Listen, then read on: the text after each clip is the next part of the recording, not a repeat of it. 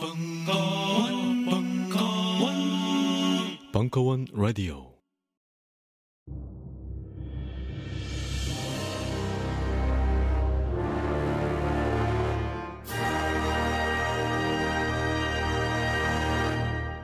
당신을 위한 강연이 있습니다. 발버둥 쳐봐도 우리의 인생은 B급. 세상의 다수도 B급. B급을 위한 B급. 총 8가지 최고의 선별자들이 추수리고 추수림 벙커원 특별기획 B급 B급 철학. 영화, 만화, 드라마, 게임에 빠진 이들에게 바치는 잠언.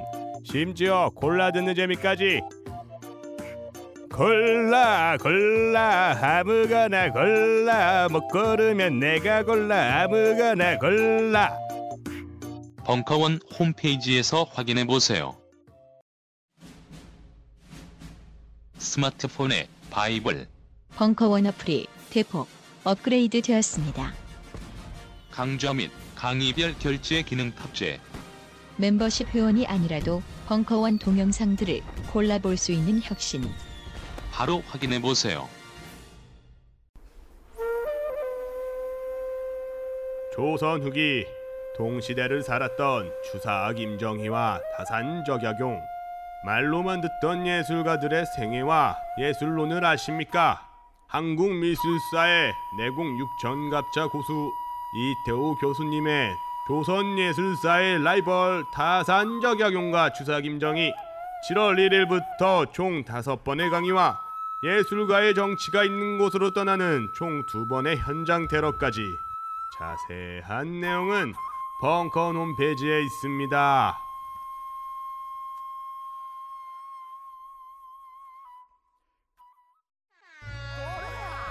특별 편성. 강헌의 오빠사이드 이강. 유엔 위의 세계 연합 피파의 정치 경제학. 일부. 6월 19일 강연.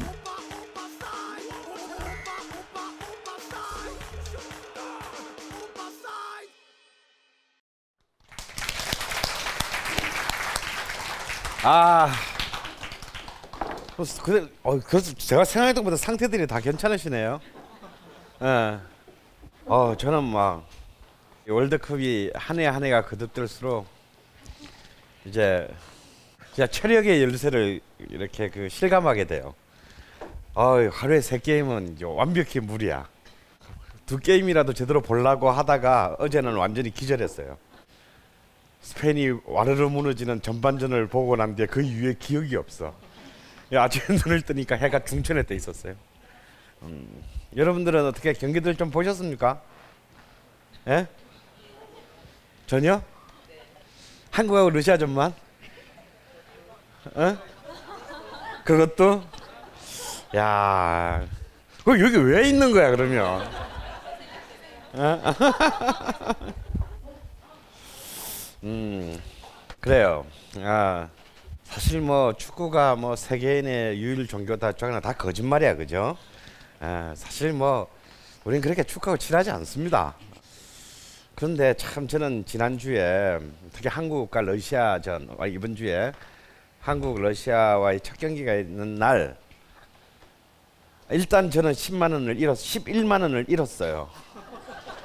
제가 지난주에 시작할 때 그랬잖아. 이번 예수님 그 3패한다. 거기에 일단 제가 10만 원을 걸어서 첫 게임에 날라갔고 그 다음에 한국 러시아전도 1대 1대 2로 패배한 데에 걸어서 날라가서 아 1대 1이 됐을 때 얼마나 좋았는지. 근데 그 한 골이 더 안 들어가더라고. 그래가지고 정말 그 순간 아, 11만 원이 그냥 아름답게 제 구자에서 날아갔습니다. 그래서 아마 여러분들이 그러실 왜 제가 조금 시작 시작에 느렸냐면 아무래도 여러분들이 그러실 것 같아서 그냥 네이버나 다음 보면 다 있지만 어, 이제 우리 한 바퀴 이제 예선리그 1차전이 다 A조부터 H조까지 싹 다 돌았고 이제 뭐 B조까지 어, 끝났죠. 오늘 새벽에는 또 우리를 즐겁게 해주는 프로그램이 기다리고 있죠. 일본과 그리스 내일 아침에 여기서 지면 일본은 땡이다 이거죠. 그죠? 또 우리는 또그또 그걸 위해서 또. 어. 아 그런 이렇게 그런 깨알 같은 즐거움이 있어야 돼요. 어. 어, 이번 시간에 끝나면 알겠지만 그런 그 자신이 싫어하는 나라가 떨어지는 걸 간절히 기원하는 것은 또한 월드컵이 굉장히 큰 기쁨입니다. 어. 그래서 뭐 그런 거 가지고 자신이 왠지 이렇게 그 인문학적으로 굉장히 미숙한 사람이라든가 뭐 지성적으로 굉장히 큰 그 장애가 있다든가 이런 어 자기 혐오나 이런 것을 할 필요가 없어요. 하는 건 너무 당연하다. 어.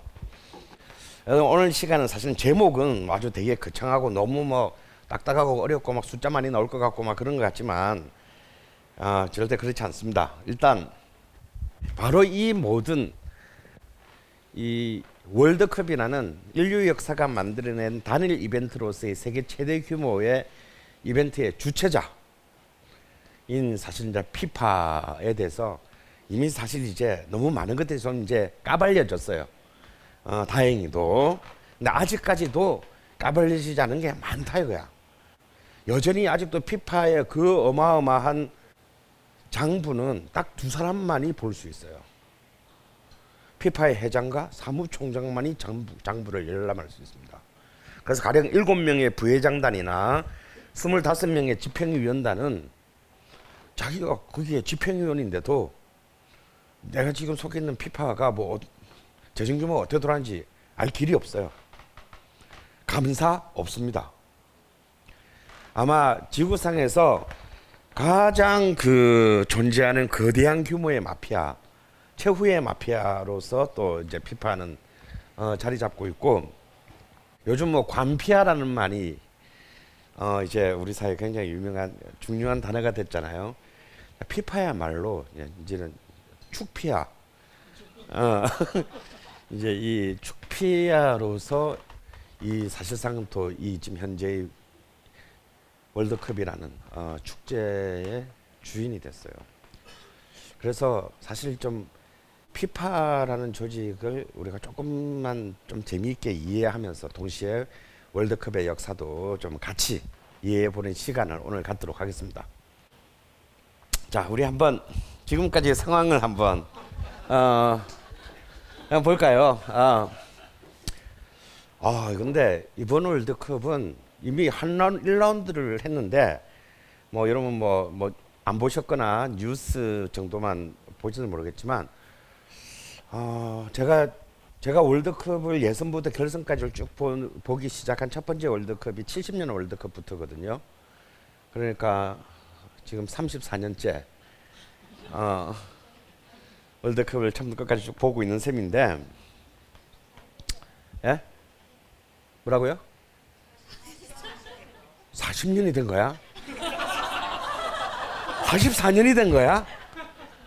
아, 왜나 무의식적으로 이걸 자꾸 34년으로 생각하는 거지?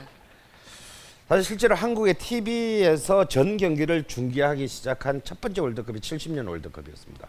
그때 MBC에서 이 전 경기를 녹화지만 전 경기를 중계해 줬어요. 그때만 하더라도 이제 생중계는 안 됐고 그래서 제가 그때가 그 초등학교 3학년이었는데 그때 제가 그 세계 지리 공부를 이 월드컵과 함께 어, 했습니다. 그래서 그래서 그, 리고 그때 재밌는 건요. 70년 월드컵은 영화로도 나왔어요. 그 당시 제가 축구를 본다고 해봐야 흑백 화면이었을 것 아닙니까? 우리는 80년대가 돼야 컬러 방송이 시작되니까. 그런데 그 70년 월드컵의 경기 하이라이트 다큐멘터리가 월드컵이라는 제목의 영화로 개봉됐어요. 그래서 제가 부산 부산에 있는 북성극장에서 또 그걸 보러 갔어요. 아, 이따만한 극장 화면으로 또 축구를 보니까 그 전에 내가 본 TV로 본 화면에 대부분 본 장면이 다 나왔지만 야 이게 또 완전히 다른 새로운 정말 경험이었어요. 그래서 제가 극장에서 이 월드컵을 본 아, 또 첫 세대 중에 한 사람이다. 뭐아 그런데 이번 월드컵은 어, 바로 그 축구의 어, 신흥 왕조라고 할 수 있는 브라질에서 열렸어인지 어쨌는지 잘 모르겠으나 어, 사실 굉장히 예선리그부터 굉장히 명성부들이 속출한 경기였습니다. 물론 한국 러시아전 같이 뭐 굉장히 세계 축구 강들의 비난을 받은 어, 이번 우리 한국 러시아전이 이번 그 예선 1라운드 전그 어, 16경기 중에서 끝에서 두 번째로 수준 낮은 경기로 어, 유럽의 모 사이트에서 투표로 끝에서 두 번째로 재미없는 무의미한 경기로 그 뽑혔다고 합니다. 어, 아, 저, 뭐 그럼 그럼 어때? 어, 그럼 어때? 이기면 되는 거지. 아, 아 먼저 그 A조를 볼까요? A조는 알다시피 아, 이제 두 경기씩을 치렀습니다. 그래서 이 브라질 개최국인 브라질과 멕시코가 이번에 굉장히 훌륭한 두 경기 모두를 명성부를 보여줬어요.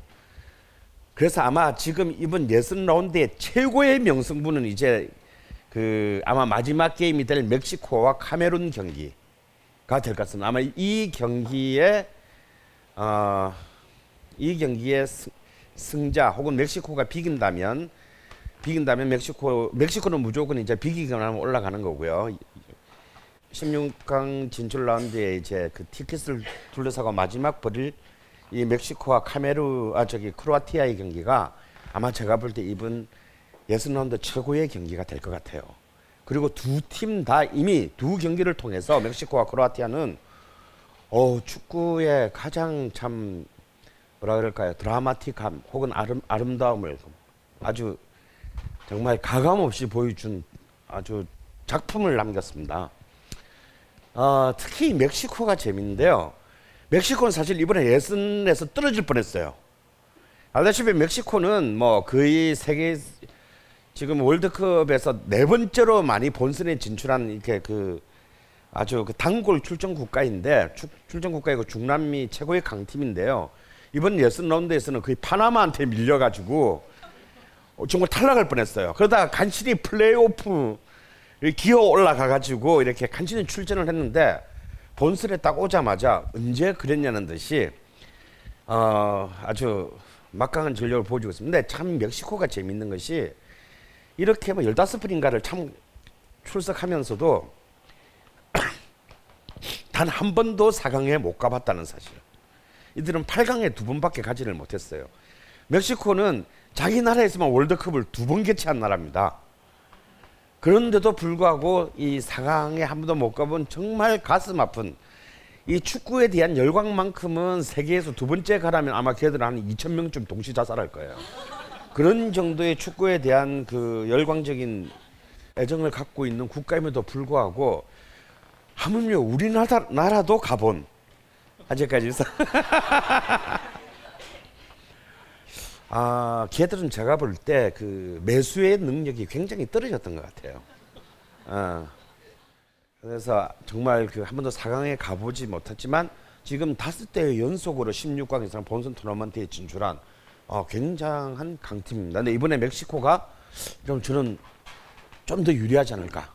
그래서 이 특히 세계 최강인 이번 예선 1라운드에서 0대 0 경기가 딱 두 번밖에 나오지 않았는데 한 번은 이제 이 1라운드에서 가장 최악의 경기로 꼽힌 나이지리아 대 이란. 어, 에서 나왔고 한 번은 멕시코와 브라질 2라운드에서 나왔는데 이 멕시코와 메, 브라질전은 0대 0으로 끝났지만 정말 아주 월드컵 사상 정말 보기 드문 난타전이어서 0대 0임에도 불구하고 가장 아름다운 경기로 꼽혔습니다. 아, 한번 우리 브라질 멕시코전의 하이라이트를 한번 안 보신 분들을 위해서 비록 골은 나지 않았지만 어, 한번 보도록 할까요? 강헌의 오빠 사이드 왕년의 축구 선수 강헌쌤의 발길질을 보고 싶다면 벙커원 어플에서 영상으로 만나보실 수 있습니다. 그리고 매주 목요일 19시 30분 벙커원에 오시면 직접 들으실 수 있습니다. 이분 아, 아까 보셨어야 알겠지만 아, 멕시코는 캄포스라는 아주 전설적인 아, 골키퍼 173cm짜리의 단신 골키퍼의 레전드가 있었어요. 여러분 기억나십니까? 98년 월드컵 때 하석주 하석주가 그 먼저 멕시코전에서 선제골을 넣고 우리가 3대 1로 완전히 개발렸을 때, 아 그때 골키퍼가 173cm 저하고 키가 똑같은 어, 캄포스라는 골키퍼가 있었는데요. 그 캄포스 이후로 가장 또다시 이제 레전드가 될 골키퍼가 이번 경기를 통해서 어, 출연했다라는 어떤 그런 그 평가를 받았던 그런 경기였습니다. 아, B조야말로 이제 가장 이번 월드컵에 어, 두 개의 죽음의 조 중에 하나라고 했는데 그 죽음이 죽음의 그 칼날이 엉뚱한 데 날아갔어요, 그죠? 어, 사실은 이번에 그 월드컵의 또 다른 이또 재미 중에 하나가 이 3사 그 해설자들끼리의 그거였는데 아주 시작부터 자본금 부자와 그 안정환 송, 송종국 뭐 다음에 수많은 그 저기 박문승이나 뭐 이런 서영이 수많은 한국의 축구 전문가들을 완전히 개마구리로 만들어버린 사건이 비주에서 일어나 버렸습니다. 왜냐하면 한국 축구 전문가 대부분이 우승 후보를 스페인으로 뽑았는데 한 명만 제외하고 네, 한 명만 제외하고 전부 입을 모아서 스페인을 우승 후보로 뽑았는데 바로 그 스페인이 여러분 아시겠지만 빛의 속도로 제일 먼저 탈락했습니다. 아 그리고 사실 이번 그 많은 그 대회전의 예상은 어, 오히려 스페인이 올라가는 건 당연하고 네덜란드가 칠레에게 밀릴 것이다. 그래서 칠레가 올라가는데 좀더 어, 많은 확률을 주었습니다. 그런데 칠레도 훌륭했지만 어, 지금 네덜란드는 세대 교체 중이거든요. 그래서 사실 여러분도 아시다시피 그 고- 투톱 공격수인 아렌 아르벤 노벤과 그리고 그 잘생겨서 우리나라한테 여섯 명도 많은 뭐냐 예, 죄송합니다. 아, 아 반페르 시 그리고 이제 2010년 월드컵 때 사실 절정의 기량을 보, 보였던 어, 스- 스네이더 이 세 명 말고는 거의 아는 사람이 없을 정도로 그냥 거의 이제 전체 세대 교체를 했어요. 근데 야 이게 현대 축구에서 감독의 역할이 얼마나 중요한지를 네덜란드는 다시 한번 1974년 월드컵에서의 그 리뉴스 미켈스 감독 이래 가장 훌륭한 축구 감독들을 배치, 배출해온 어, 네덜란드 축구의 역사의 저, 혁혁한 전통 위에서 판할 감독이 보여줬습니다. 물론 이번 월드컵을 직후로 이제 이 지금 현재 네덜란드 국대 감독인 파나라는 여러분도 다 아는 완전히 지금 걸레가 된 맨유로 지금 그 갈 예정인 감독인데요. 아, 파날 감독은 지금 현재 그 월드컵에서 브라질의 스콜라리 그리고 이제 가장 비싼 연봉을 받고 있는 우리가 붙었던 러시아의 카펠로와 더불어서 지금 현재 현존하는 최고의 명장 중에 한 명입니다. 아 근데 판할 감독이 자기들이 예선 탈락 후보자로 꼽히는 부분에 대해서 굉장히 서로를 비웃었을 것 같아요. 아 근데 역시 뚜껑을 열자마자 네덜란드는 정말 거의 어, 상상을 초월하는 음, 미러클을 보여주고 스페인을 집으로 돌려보냈습니다. 근데 저는 이 B조의 최고의 경기는 오늘 새벽에 있었어요. 예, 바로 네덜란드와 호주의 경기였습니다. 아, 저는 사실 마지막 결승골이 된 다섯 번째 골은 아주 뭐 음, 훌륭한 중거리 슛이긴 했지만 조금만 더 그 호주의 골키퍼가 집중력이 있었으면 아슬아슬하게 막을 수 있는 정도의 골이었다고 생각하고 그 바로 그 골이 2대2 상황에서 그 직전에 아, 호주가 가졌던 거의 최고의 찬스를 놓치자마자 결승골을 먹었다라는 게 아, 정말 아까운 경기였고 아마 축구의 즐거움, 축구의 그 아주 매력을 여한 없이 보여준 경기였던 것 같아요. 사실 이번 호주는 이전에 그 히딩크가 지도할 때 호주나 이런가 달리 지금 호주 역시도 이제 엄청난 세대 교체가 일어나서 음, 최전방 공격수인 그 케이힐을 제외하면 왜골 넣고 난 뒤에 왜 음, 복싱 세레머니 하는 그 케이를 제외하면은 사실 뭐 어, 윌킨슨 같이 우리 K리그에 뛰는 선수도 있고요.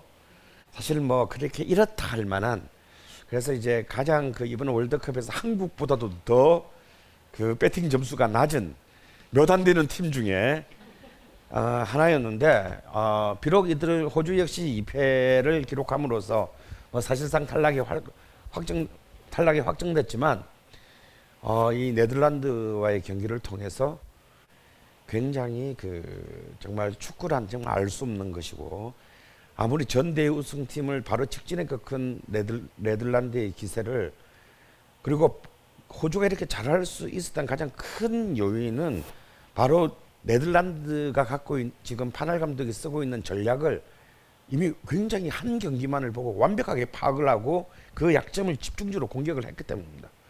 그래서 정말 영원한 강자는 존재하지 않는다라는 것을 또 보여준 아주 위대한 경기이기도 했어요.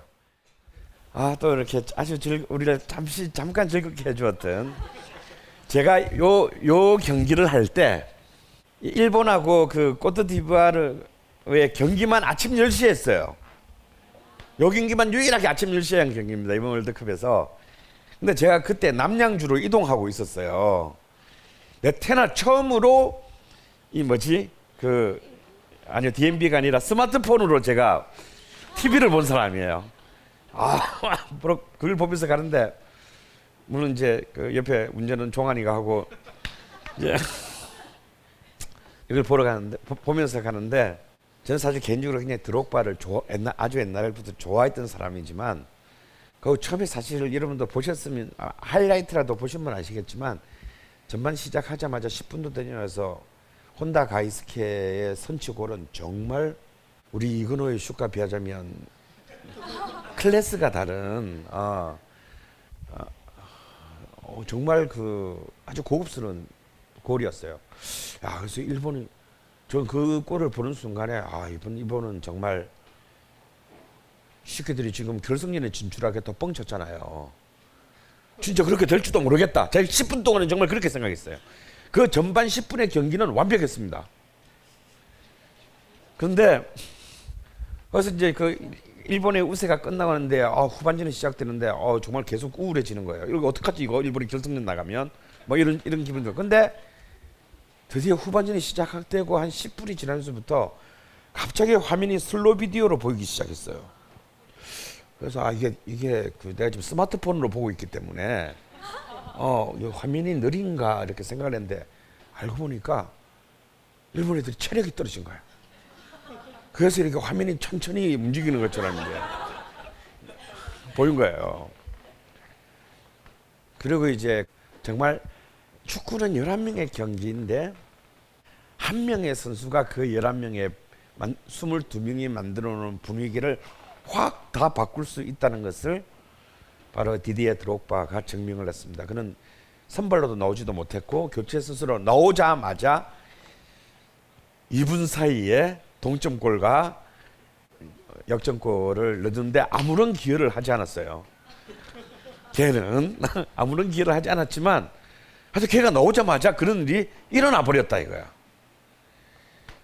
어 그리고 이제 일본 열도는 아주 조용한 침묵 속으로 예, 빠졌어요. 근데 어, 오늘 이제 내일 아침이죠. 내일 아침에 일본은 이제 그리스와 두 번째 경기를 하게 됩니다. 제가 보기에 일본이 어, 그 역전편 충에서 벗어난다면 그리스는 충분히 우리도 4년 전에 이렇게 발랐던 팀, 팀이잖아요. 근데 지금 그리스는 유럽에서는 굉장히 그 사실상 만만치 않은 팀인데 그리스가 아직까지 월드컵에 나와 지금 세 번째인데 첫 번째 월드컵에 나왔을 때가요 제 기억에 의하면 94년 월드컵이에요 미국 월드컵 그때 처음 나와가지고 사우디 아라비아한테도 발렸어요 발리고 63경기를 다 패배한 것은 너무 당연하고 한 골도 못 넣었어요 그러니까 총 10골인가를 먹고 한 골도 못 넣고 여선 탈락한 유럽의 치- 수치팀이었어요. 그러니까 유럽을 대표해서 나와가지고 한 골도 못 넣고 3패한 경우는 제 기억상으로는 거의 없습니다. 그런데 제가 볼 때 그 그리스는 세 번 나오는데 꼭 세 번 나올 때마다 꼭 아시아 팀하고 꼭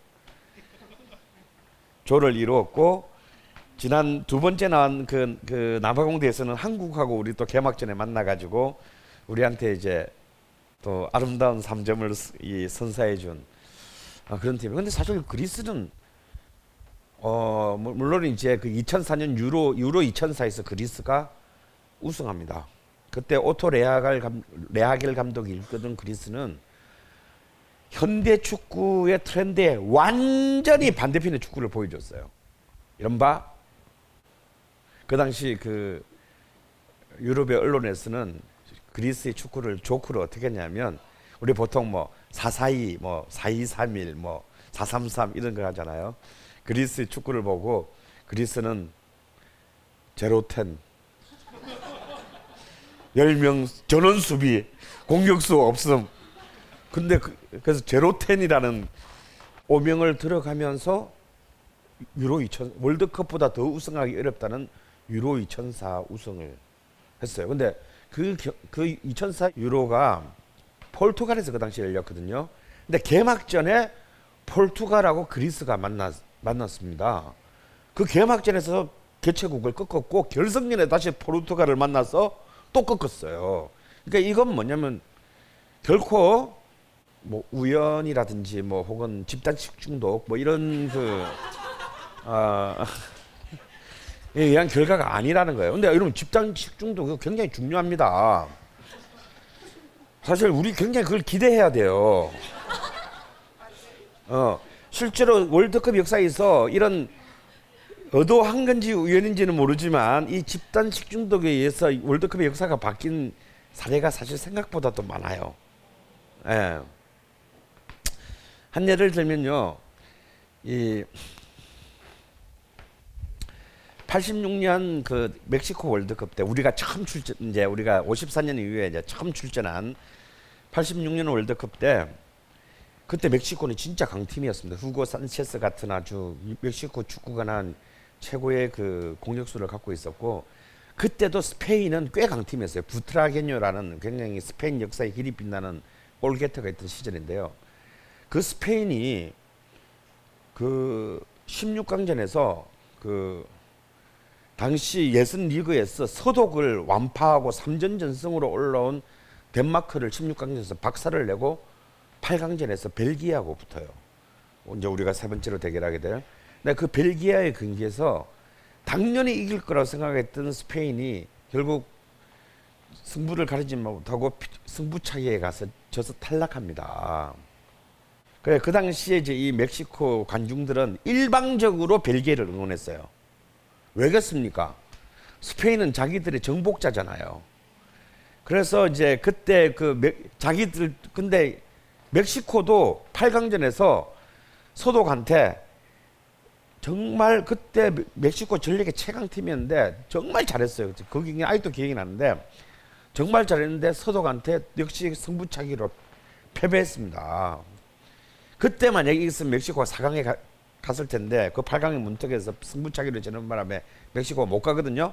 근데 이 스페인이 이제 벨기에한테 발렸을 때 이걸 갖다가 이제 뭐 복테스마의 복수다 그렇게 했어요. 그게 뭐냐면 정복자 코르테즈에 의해서 그 처참하게 살해당한 멕시코의 그 당시에 그 황제 이름입니다.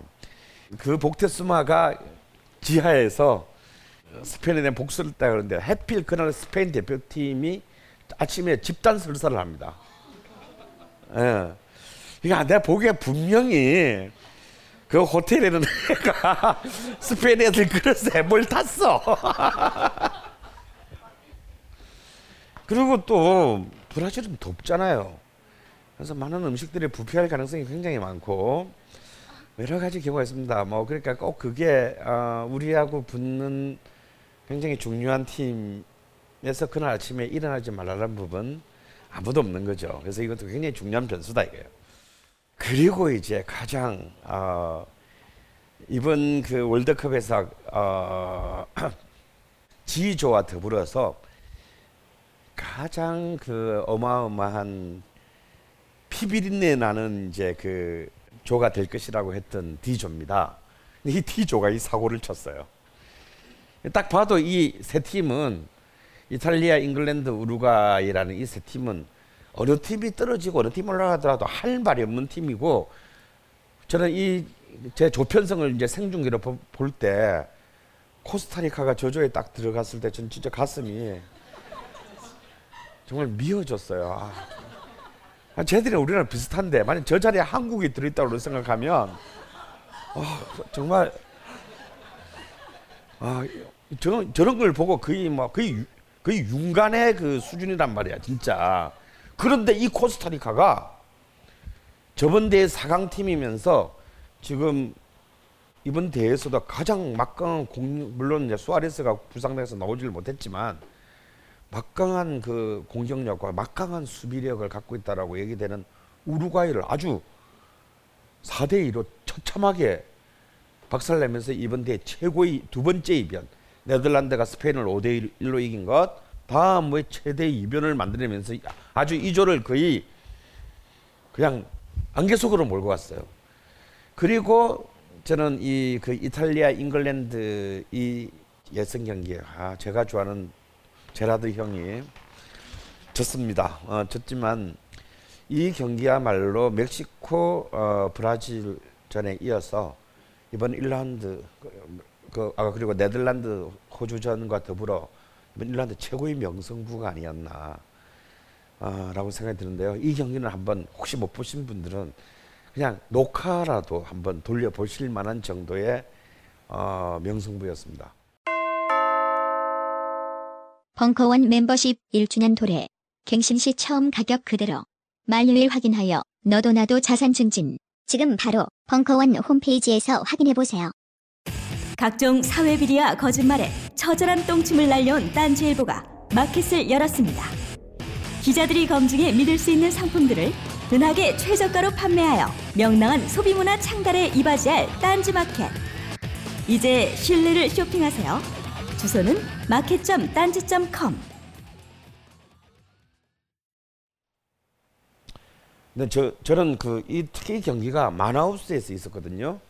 이 마나우스는 이탈리아에서도 굉- 어, 저기 브라질에서도 굉장히 고원지대여서 가뜩이나 덥고 습한데 정말 선수들에게 체력적으로 견디내기 힘들어서 정말 저 그 짐승들이잖아요. 이탈리아 뭐 잉글랜드 이런 애들은 거의 대부분이 짐승 같은 애들이 정말 후반 30분 이후에 거의 우주 유영을 하듯이 그 움직임에도 불구하고 그 마지막 순간까지 그 팽팽한 긴장의 끈을 놓치지 않는 걸 보고 우리가 언제 언제부터 한국 축구가 뭐 체력과 정신력의 축구 했는데 우리나라 애들은 뭐한 후반 한 20분부터는 그냥 흐느적거리기 시작하고 이제 우리는 더 이상 체력과 정신력을 이제 앞세울 수 없는 나라가 됐어요. 우리보다 훨씬 악조건에서 지형적으로 악조건에서 경기를 했음에도 불구하고 이들은 거의 그 90분간을 완전 연소하는 경기를 보여줬습니다. 정말 예선 리그가 아니라 마치 보고만 있어 마치 한 준결승전 정도 되는 것 같은 아주 그 엄청난 기합을 보여줬는데요. 불행하게도 승리는 아, 아직까지 월드컵 역사상 10경기째 한 골도 기록하고 있지 못하는 루니의 패배였고 그리고 역시 발로텔리가 고기값을 하면서 결승골을 넣었습니다. 아 그리고 가장 좀 어, F조와 더불어서 긴장감이 떨어지는 어, 2조입니다. 2조는 어, 사실상 어차피 이렇게 두 개는 1, 4가 딱 너무 나눠져 있고 이 스위스와 에콰도르가 어, 과연 과연 어, 누가 될 것인가, 누가 이제 올라갈 수 있을 것인가의 쟁점인데요. 해피리면 이 두 팀이 첫 라운드에서 붙었습니다. 첫 라운드 붙었는데 저는 이 경기도 굉장히 흥미롭게 봤어요. 아마도 어, 내용적인 축구 팬이면 1라운드 경기에서 가장 관심 있는 경기가 저는 아마 이 경기가 아니었을까. 왜냐하면 이 한 경기에 운명이 결정 이이조 전체의 운명이 결정되는 유일한 경기였기 때문이죠. 아 그런데 정말 에콰도르가 굉장히 훌륭하게 잘 이끌고 나가서 선취점을 넣었습니다만 어, 지금 스위스 스위스가 피파 랭킹 6위예요. 음, 전형적인 지지 않는 축구를 하는 팀인데 정말 지지 않더라고요. 결국은 악착같이 동점골을 넣고 종료 직전에 역전골을 넣어서 에, 16강 진출에 아주 정신호를 남겼습니다. 아마 이 두 팀이 무난하게 진출하지 않을까 예상을 하는데요. 사실 스위스는 개막전에 본래 강합니다. 어, 지난 2010년 그 월드컵에서도 스페인을 개막전에서 꺾었죠. 1대 0으로. 어. 근데 이 스위스는 이상하게 16강은 잘 출전만 하면 16강은 꼭 가는데 꼭 16강에서 where is 스위스. 스위스 팀이 없어져요. 그, 과연 만약에 이번에도 16강에 진출한다면 이 스위스가 이른바 16강 징크스에서 벗어날 수 있을지를 기, 또 관, 관측하는 것도 굉장히 재밌습니다. 그리고 이제 뭐 너무나 선연하게 이렇게 그 2강 이야기 갈리는 가장 좀 어찌 보면 외관상 재미없는 조입니다. 근데 이제 이 아르헨티나와 보스니아 헤체르고비나가 첫 경기에서 이미 1, 2위 예상팀이 붙어서 아르헨티나가 힘들게 이겼습니다. 그리고 메시가 이제 드디어 월드컵 사상 두 번째 골을 쓱 아주 아름답게 성공시킴으로써 이제 과연 메시가 이번 월드컵을 통해서 그러니까 신임은 뭐하냐? 월드컵에서는 존나 쩌는데. 아그 월드컵 그 징크스를 이제 그래도 날려버렸고요. 그렇지만 보스니아는 비록 그 메시의 아르헨티나에게 패했습니다만 역시 어, 유고의 크로아티아와 더불어서 그 언제나 유럽 축구에서 가장 막강한 지분을 행사하던 유고슬라비아의 후, 후예답게 제가 볼 때 무난히 아, 이란과 나이지리아를 제치고 어, 진출하지 않을까 싶어요. 그리고 이제 D조와 더불어서 최고의 죽음의 조가 있는데 이 또 첫 경기에서 이 포르투갈 아저씨들이 큰 사고를 쳤습니다. 그냥 독일한테 4대0으로 발렸어요. 근데 이 4대0으로 발린 게 중요한 게 아니라 발리는 과정이 너무 안 좋았습니다. 어, 호나우드가 경기장에서 가장 불쌍하게 보이긴 보인 경기가 되었고 왜냐하면 공이 가지를 않았습니다.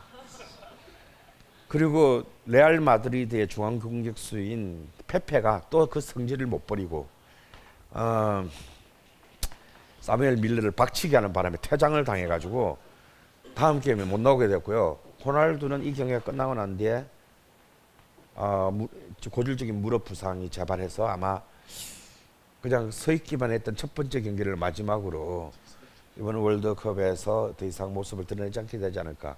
그리고 그와 더불어 포르투갈도 아마 사라지지 않을까 예상됩니다. 포르투갈은 이게 참 뭔가 안 돼요. 이 팀도 참 좋은 전력인데 뭔가 안 될 것 같습니다. 근데 이 경기 비록 미국이 미국하고 가나하고는 진짜 악연이 많아요. 월드컵에서만 세 번 같은 주에 편성됐어요. 진짜 악연인데 미국이 딱 계속 졌거든요. 그런데 미국이 드디어 어, 가나를 우리를 정말 월드컵 시작한 전에 철저하게 모욕한 가나를 어, 음, 뭐 우파적 용어로 하자면 우리의 우방국인 미국이 어, 우리의 우방국인 미국이 아, 저 경기는 저는 굉장히 주목해서 저는 봤거든요. 집중을 해서 왜냐하면 한국 팀은 제가 볼 때 이전 그 티니지나 그 가나하고의 평가전에 비하면 어, 굉장히 좋은.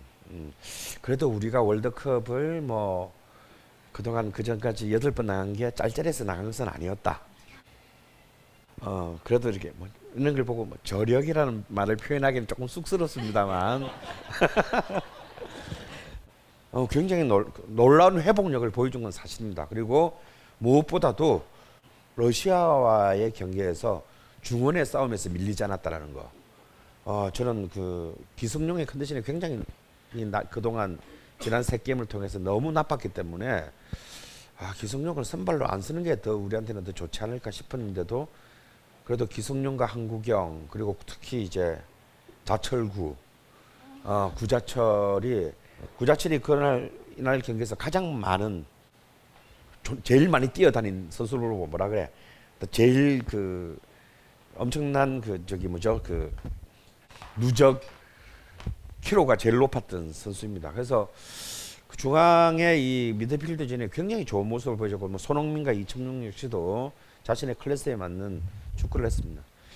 그 점이 그 너무 너무 그 정말 불행 중 다행이다는 생각이 드는데 이제 우리가 이제 우리가 우리나라 같은 팀이나 아까도 뭐 일본도 말했지만 이 플랜 B가 없다는 게 언제나 문제예요. 홍정호와 그 김영건의 그 중앙 우리는 언제나 고질적인 문제였던 본생각인데 홍정호와 김영건의 중앙 풀백의 호흡도 굉장히 나, 좋, 좋았습니다. 근데 해필이면 바로 그 홍정호가 나가고 부상으로 나가고 난 뒤에 들어 들어 들어 황스코가 들어오자마자 바로 그 황스코 선수에 의해서 골을 동점골을 허용했다라는 게 이게 굉장히 안 좋은 오면이에요. 그러니까 아마 그 장면은 다 기억나실 겁니다. 문제는 혼전이 일어났고 황, 6번 황스코가 걷어낸다고 찬게 하필이면 바로 그 러시아 선수의 가슴에 그대로 맞았고 그 흘러나온 공을 케르자코프가 받아서 골을 넣었습니다. 아, 그 많이 그 넓은 데라더라고 왜 하필 남의 편 가슴 가슴팍에다 공을 차냔 말이지. 이 뭐냐면 이거 경기 감각이에요. 전혀 그런 큰, 큰 경기를 뛰어보지 않은 데다가 선발도 아니고 하필 부상 주전 선수가 보상 당하는 바람에 얼떨결에 들어가서 그러면요 진짜 정신 그 우린 또 이기고 있어. 차라리 3대 0으로 지고 있으면 수비수는 아무런 부담이 없습니다. 뭐 어차피 진 건데 뭐. 근데 하필이면 재수 없게도 이기고 있어요. 어. 그런 상태에서 들어가는 수비수의 중압감은 여러분의 상상을 초월합니다. 여러분 그, 그 얘기 기억나세요? 우리가 그 베이징 올림픽에서 야구 금메달을 딸 때, 금메달 딸 때, 그래서 유현진이 정말 대단한 선수입니다. 걔는 진짜 제가 볼 때 모든 종목을 통틀어서 멘탈 갑이야. 몸은 별론데 정말 멘탈은 진짜 갑인 게 뭐냐면 유현진이 나와서 거의 9회 2사까지 던졌습니다. 쿠바를 세계 최강팀 쿠바를 상대로. 그리고 정대현이 이제 2사 만루에서 안타 하나면 우리는 역전패 당하고 끝나는 건데 정대현이 마지막 구, 한 명의 타자를 남겨놓고 9호로 나와서 또 1사 만루였어요. 그때 유격수가 우리나라 최고의 베테랑 예수인 박진만이었습니다.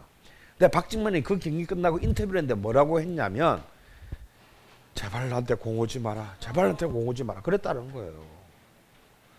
박진 시린도 아닌 박진만 같은 선수가 그런 이제 드디어 이번에 공 하나로 자기 평생의 것이 걸려 있는 그 순간이 되니까 당연히 내야수 중에서도 유격수가 공을 제일 자기한테 올 확률이 제일 많은 거잖아 어차피. 근데 제발 나한테 공 오지 마라 그래서 바로 자기 앞에 땅볼이 온 거예요. 그 순간 순간적으로 아무것도 안 보였다라는 거예요 자기 앞에 정면으로 공이 땅볼이 오는데도. 그런데 왜 그게 가능했냐면 박진만은 일단 커리어도 풍부하고 큰 경기를 많이 해본 선수란 말이에요. 그러니까 그럴 때는 보고 하는 게 아니에요. 그냥 무의식적으로 감각으로 잡아서 이루의 토스인데 그 공을 받은 이루수가 그 오비의 그 저기 어, 두산 베 어, 어? 고영민 인데 이 자식은 초짜야. 그 경기 그 그 슬로비디오를 자세히 보면 2루에 포스아웃이 그 1루에 공을 던지는데 스텝이 엉킵니다. 보통 오른손잡이가 봤으면 이 발이 나와서 던졌는데 이 발이 먼저 나가요. 공중에서 발이 엉켜. 엉켰는데 어떻게 아웃은 돼가지고 경기가 끝, 더블 경기 끝났는데 그러니까 얘는 완전히 그때 제가 볼 때 심장이 잠시 멎었을 거야. 그럼 자기가 제일 먼저 알 거 아니야. 지금 스텝이 엉켰다는 걸. 근데 엉켰지만 어떻게 해? 공을 던져야지. 걔가 엉킨 상태에서 공을 던져요. 얼마나 긴장을 했으면 그게 다행히 아웃됐기에 망정이지 만약 공이 빠졌거나 세입이 돼서 다시 이제 역전이 됐으면요. 제가 볼 때 걔는 영원히 그 트라우마로부터 벗어나지 못합니다. 1950년 월드컵 결승 바로 이제 마라카낭조, 마라카낭의 비극이라고 불리우는 50년 브라질이 처음으로 어, 지금부터 64년 전에 처음으로 자기 월드컵을 개최했을 때 브라질은 우승을 100% 100% 100% 확신을 했어요. 자기 자기 나라에 사는 데다가 그래서 그 우승을 자축하기 위해서 이번에도 이제 그 결승전이 거기 마라카낭 바로 그 마라카낭에서 열리게 됩니다. 근데 그때는 20만 명 수용의 경기장으로 지었어요. 그래서 결승전에 19만 7천 명의 관객이 입장했습니다. 역사상 최대 관중이 운집했고 지금은 이제 축소해서 7만 9천짜리로 축소를 했더라고. 그런데 그 경기장에서 브라질이 선취골을 넣었습니다. 그냥 완전 막 완전 브라질 좀 있으면 그 흑백으로 볼 거야 화면을 완전 됐는데 스카피어에게 역전골을 우루과이한테 얻어맞고 2대1로 져요. 근데 그 동점골을 뭐 그때 골키퍼가 바루 바루무가라는 굉장히 유명한 그 브라질의 골키퍼였는데 동점골을 먹을 때 상대편 우루과이 공격수가 슈팅을 할 때 앞으로 뛰어나면서 각을 좁혔어요. 판칭은 손으로 막았습니다. 근데 그게 골대를 넘어가야 되는데 골대를 안 넘어가고 힘이 없어가지고 그냥 골, 골문 안으로 들어가는 바람에 골이 돼요. 그러고 난 뒤에 이 바르무가는 굉장히 비참한 여생을 마치게 돼요. 그러니까 사람들을 만날 수 없게 돼요. 평생을. 그래가지고 막 사람들 숨어 다니고 막 그러니까 결혼도 못하고 형수 집에 얹혀 살고 하다가 그 비참한 최후를 맞이하는데요. 그 사람이 죽기 전에 그런 말을 합니다. 진짜 유명한 말을 남겨 이 바른 골키퍼가 우리 브라질 현역법상 법정 최고형은 징역 30년형이다. 근데 나는 내가 의도하지 않은 제목 때문에 징역 43년 3년째 징역을 살고 있다. 그러니까 정말 그런 그 트라우마를 그런 그런 빅 매치에서 선수들은 가지기 마련이거든요. 그런데 바로 딱 그 문제의 한계, 우리 우리에게는 플랜 B가 없다는 한계가 바로 우리 동점 골 장면이 말해주는 것입니다. 그래서 저는 하, 왜 교체를 그나마 그래도 좀 더 국제 경기 경험이 많은 이왕 교체할 거면 곽태희로 하지 않았던가. 그런 황석호가 딱 나오는 순간에 어 제가 뭔지 사고 칠 것 같은데? 라는 기분이 살짝 들었었거든요. 아무리 내가 1대1, 1대2로 러시아가 이기는데 돈을 걸었다 하더라도. 근데 정말 그 생각이 딱 하는 순간에 몇 분 되지 않아서 바로 그 황석호가 사고를 내가 볼 때 황석호 지금 다행히 우리나라 언론이 그, 그 장면을 정확히 보지 못한 것 같아요. 그래서 황석호를 꼭 집어서 얘기를 안 해 아무도. 근데 본인은 아마 지금 내가 볼 때 아, 내가 흥분했어. 제가 볼 때 본인은 잠 지금 여보세요? 내가 볼 때 본인은 내가 볼 때 지금 거의 지금 이제 유체 이탈 단계에 지금 있을 것 같아요. 그래서 저는 이번 그 첫 경기를 보면서 든 소감은 우리는 좀 안 되겠구나라는 생각을 했어요. 왜 안 되느냐면 우리 스쿼드도 일본만큼이나 역대 최강의 스쿼드 한 명 한 명만 보면 그런데 문제는 뭐냐면요. 우린 너무 지금 좀 약간 그러니까 경제적으로 국가로 본다면 개발 도상국을 이제 막 넘어서는 단계란 말이에요. 차라리 개발 도상국 단계면 여러분 히딩크 때를 생각해 보세요. 우리가 왜 그때 그런 정도가 가능했냐? 2002년 월드컵 유치하게 해놓고 2001년부터 국가대표 때 모아놓고 1년 내내 막 반 죽여놨잖아. 그냥 뭐 저기 파, 파주 국가 국가대표 트레이닝 센터에 끌고 끌고 가가지고 애들 입에서 막 센 냄새 나게 막 하고 뭐 홍명보 뽑았다가 안 뽑았다가 막 예, 막 을차려 주고 막 그랬잖아요. 애들 바삭 긴장시켜 놓고 1년 동안을 경기를 월드컵을 준비를 했단 말이에요. 그래서 우리는 그 전까지는 안양 치타스 소속의 뭐 이런 선수들이 왜 갑자기 다른 선수가 되어서 나타난 거야? 어? 뭐 박지성 뭐 교토 퍼플상가 그때 일본 2부 리그 팀이었어요. 제1리그에. 제1리그도 아니지 그러니까 2부 리그에 그러니까 우리로 치면 동대문 상가팀 이런 거란 말이야. 부산 국제시장팀 이런 거야. 어? 그런 애들이 무슨 축구 선수야 정말. 그런데 그런 애들을 모아놓고 그런 우리가 지금 생각 너무 잘했다. 물론 이제 약간의 주심에 도움이 있는 경기도 있었어요. 하지만 전체적으로 보면 굉장히 훌륭한 경기를 우리 역사상 있을 수 없는 경기를 한 건 사실은. 근데 그게 우연이 아니에요. 그만큼 투자를 했고 그만큼 시간을 줬고 감독에게 그리고 그만큼 일단 하나의 어떤 그 응집력을 만들 수 있는 정도의 개발 도상 국가였기 때문이었단 말이야. 그 선수 막 야 안장치타스 야 좀 공문 보내가지고 야 국가대표 선수 찾으라고 야 케이리가 뭐 중요해 이 새끼야 그러면서 모아놓고 좁혀가면서 할 수 있던 그럴 때가 있었다. 근데 지금 안 된다고. 일단 보셔서 알겠지만 우리나라 주변 대부분이 독일, 영국 뭐 이런 데서 뛰고 있고 뭐 안 되면 알힐랄 이런 사우디아라비아 뭐 아랍에미리트 이런 데 뛰고 있어요. 그런 어 연봉 뭐 5억 10억씩 받고 뛰는 애 보고 야 잠깐 너그 저기 영업 그- 그만두고 여기 와서 월드컵 준비해 안 되는 거지. 이번에 15일도 훈련을 못 하고 월드컵 본선에 간 겁니다. 이번에 국가대표는 소집해가지고 15일도 훈련을 못 했어요. 근데 우리는 벨기에나 영, 잉글랜드가 아니야. 문제는 음, 문제는 그게 아니라고. 그, 우- 그, 우리가 이길 수 있는 카드가 없지. 그러니까 이 한 명 한 명이 저쪽 뭐 분데스리가나 프리미어리그 있을 때는 기성용이 그렇게 체력이 떨어진다라고 보이지는 않잖아요. 그 신들랜드 애들은 짐승 같잖아, 솔직히 막 우 몰려다니고 우. 뭐 그 안에서 있으니까 뭐 기성이 특별히 체력이 드는 생각이 안 들어. 근데 요런 애들만 모아서 11명을 우리한테 모아놓고 보니까 우리나라 애들이 정말 체력이 푹푹푹 떨어지는 것이 느껴지는 거예요. 근데 이 문제는 이제 해결을 못 합니다. 왜? 우리는 이미 이제 애들을 해외에 수출하는 선수들을 상위 리그에 수출하는 국가가 됐기 때문에 이제 되돌릴 수가 없게 된 거예요. 이번에 국가대표 지난 시간에 잠깐 얘기했던 국가대표에 결국 최종 엔트리 탈락했던 이명주가 어 결국 연봉 15억씩 받고 3년 계약해가지고 아랍에미레이트로 가버렸다 이거야. 그럼 그걸 어떻게 부를까요 우리가? 16억씩 줄 테니까 부를래? 그러니까 이제 우리는 지금 사실 우리는 스페인 탈락하는 거 보고 고소하게 생각하면 안 돼요. 우리는 이제는 다음 월드컵부터는 어쩌면 아시아 지역 예선 통과를 걱정해야 될지도 모릅니다.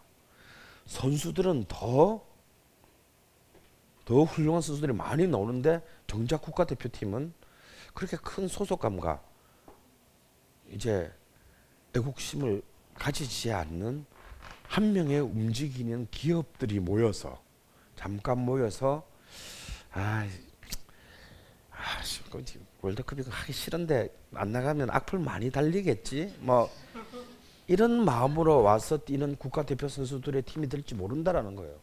잉글랜드가 66년 이후로 왜 계속 월드컵에 축을 썼습니까? 스페인이 2008년 유로에서 우승하기 전까지 왜 매번 4강에 한 번 간신히 가보고 몇년 박살났습니까? 물론 스페인은 약간 이제 그 내전 이후에 후유증 때문에 그런 문제가 있었지만 잉글랜드나 이런 팀들이 왜 안 되는 이유는 자국의 리그가 너무 크게 성장하면서 선수들이 기업화했기 때문입니다.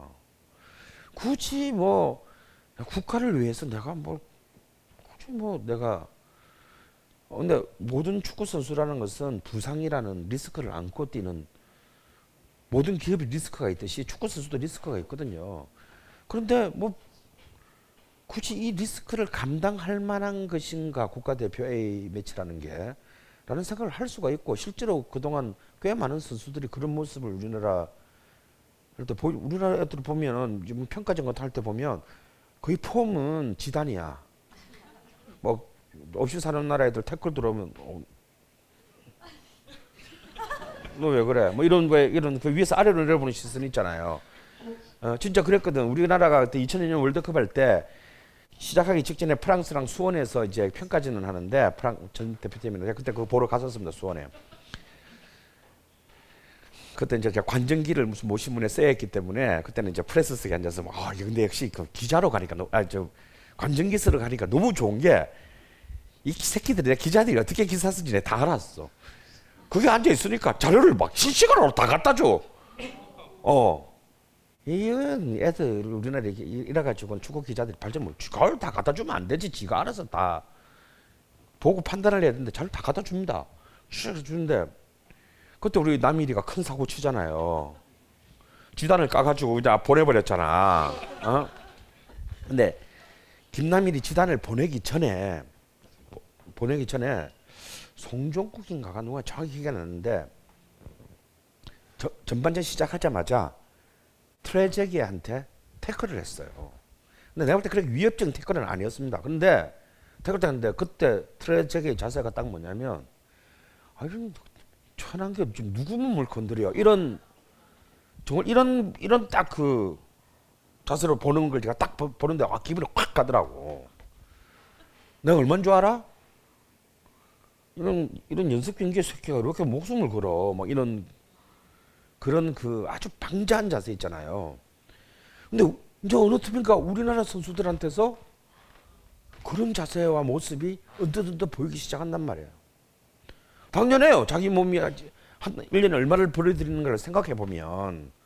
근데 그런 정신으로는 우리 이제 더 이상 국가대표팀의 경기에서 어떤 정말 목숨을 그는 듯한 박진감. 음? 정말 그 필사성에서 필사적인 어떤 그 투쟁심에서 오르는 뭐라 그럴까요? 그 정말 도치적인 어떤 환각 이런 거는 이제 우리는 더 이상 기대할 수 없을 겁니다.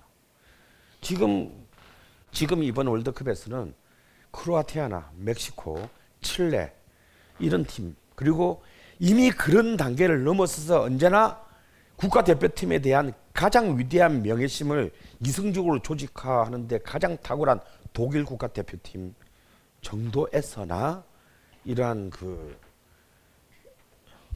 A팀의 명예심을 볼 수 있을 것 같아요. 그런 차원에서 지금 한국 축구의 월드컵 역사에서의 운명은 어떤 의미에서는 다음 경기인 다음 주 월요일 새벽에 알제리전에 걸려 있다. 자 없는 놈들끼리. 어. 지금 알제리도 우리한테 지금 끝이잖아. 그죠? 알제리도 우리한테 지금 끝이에요. 그러니까 어떻게든 우리를 잡고 기회를 만들려고 그럴 것이고 우리도 역시 지면 끝장이기 때문에 어, 월요일 날에 누가 더 절박한가? 어, 누가 더 승리에 대해 목말라 있는가에 걸려 있을 것 같아요. 자, 10분간 휴식하겠습니다.